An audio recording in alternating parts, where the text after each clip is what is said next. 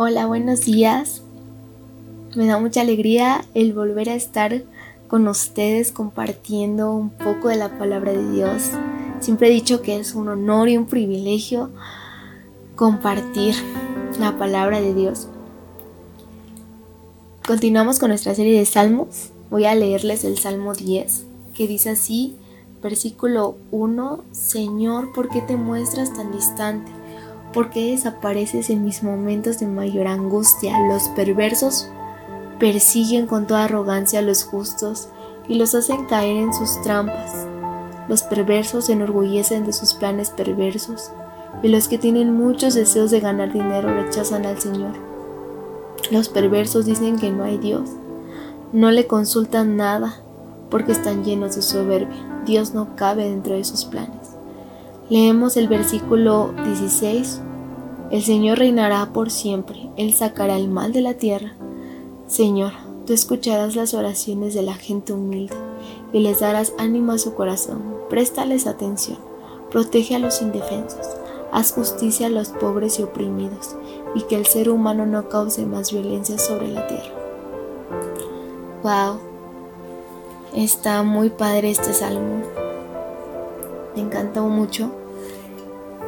Les voy a leer el, el versículo 1 de nuevo. Dice, ¿por qué te muestras tan distante? Esa pregunta la hacemos mucho. Nos hemos preguntado muchas veces por qué Dios se muestra tan distante. David se sentía así y nos hemos sentido así alguna vez. Pero quiero decirles que es necesario. Dios prueba nuestra amistad con Él a través de la ausencia y del silencio. Y esto lo hace porque Él quiere que desarrollemos madurez, desarrollemos fe en ese momento. Y, y yo le llamo el momento de sequía espiritual cuando nuestras oraciones no son contestadas, cuando no sentimos su presencia, yo le llamo así una sequía espiritual. A veces pensamos que Dios está enojado con nosotros o que nos está disciplinando, pero no es así. Dios quiere que desarrollemos un grado de madurez y quiere fortalecer nuestra relación con Él. Y a veces pensamos que la adoración es solamente una experiencia o un sentimiento, pero no, eso es más allá. La omnipresencia de Dios y la manifestación de su presencia son cosas muy distintas. Tenemos claro que Dios siempre está presente eso no hay duda, Dios siempre está presente aunque no estemos conscientes de Él. Pero el sentir su presencia es demasiado profunda para medirla por meras emociones. Claro, Dios quiere que sienta su presencia, pero Él prefiere que confíes en Él, aunque no la sientas. A Dios le interesa más y le agrada más la fe que los sentimientos. Y nos preguntamos a veces cómo podemos alabar a Dios cuando no entendemos lo que pasa en nuestra vida. Cómo mantener el vínculo de una crisis si no hay comunicación. Cómo podemos mantener nuestra vista fija en Jesús cuando nuestros ojos están llenos de lágrimas y de dolor. Quiero darte unos puntos importantes cuando haya una sequía cuando estés pasando por este proceso. El primer punto es cuéntale a Dios exactamente cómo te sientes, así como David lo hizo. Esa oración fue tan sincera, expresó realmente cómo se sentía, así tú mismo. Ve con Dios, exprésale todo, abre tu corazón a Él, derrama todas tus emociones y tus sentimientos, tal vez tu enojo, tu tristeza, como tú te sientas. Él no se ofende, Al contrario, eso le gusta a Dios. Le gusta que seamos sinceros, que seamos reales con Él. Segundo punto, concéntrate en quién es Dios. Recuerda las verdades de Dios.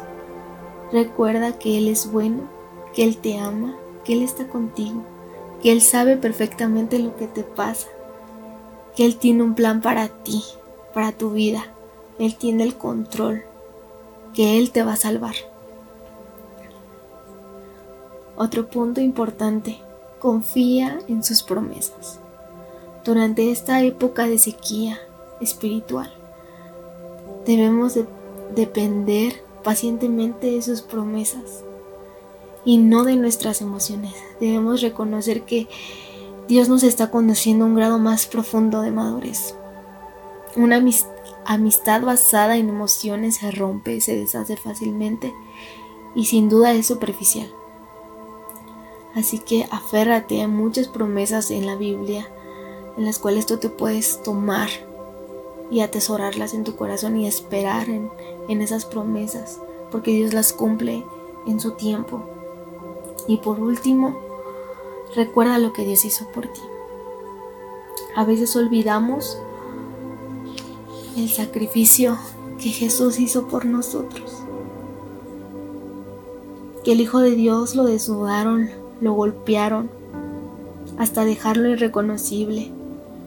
Lo azotaron, lo insultaron, se burlaron de él, le pusieron una corona de espinas, lo escupieron con desprecio Después de estar casi inconsciente por las hemorragias, lo obligaron a cargar una cruz muy pesada y lo hicieron caminar por un camino tan pequeño. Lo, clavaron en una cruz y lo dejaron morir lentamente, en una muerte muy fea. No hay palabras para describir la oscuridad que Jesús sintió en ese momento y nos preguntamos el por qué, por qué Dios permitió y toleró ese maltrato. ¿Por qué? Y, y es para que no tuvieras que pasar una eternidad lejos de Él. Es para que tú vivieras para siempre. Jesús dio todo de sí, para que tú tuvieras todo. Y esa es una razón muy grande para alabarlo en, en ese proceso y, todos los días. Recordar lo que hizo por nosotros. Eso es vida. Así que el grado de adoración más profundo es alabar a Dios a pesar del dolor. Agradecer a Dios durante una prueba, confiar en Él durante la tentación, aceptar el sufrimiento y amarlo aunque parezca distante. Es otro nivel. Dios quiere llevarnos a esos niveles. Así que vamos a orar. Quiero terminar orando. Señor, gracias porque tú nos has dado esta palabra, Jesús. Esto viene de ti. Gracias, Señor, porque sabemos que tú, es, que tú estás con nosotros, Jesús.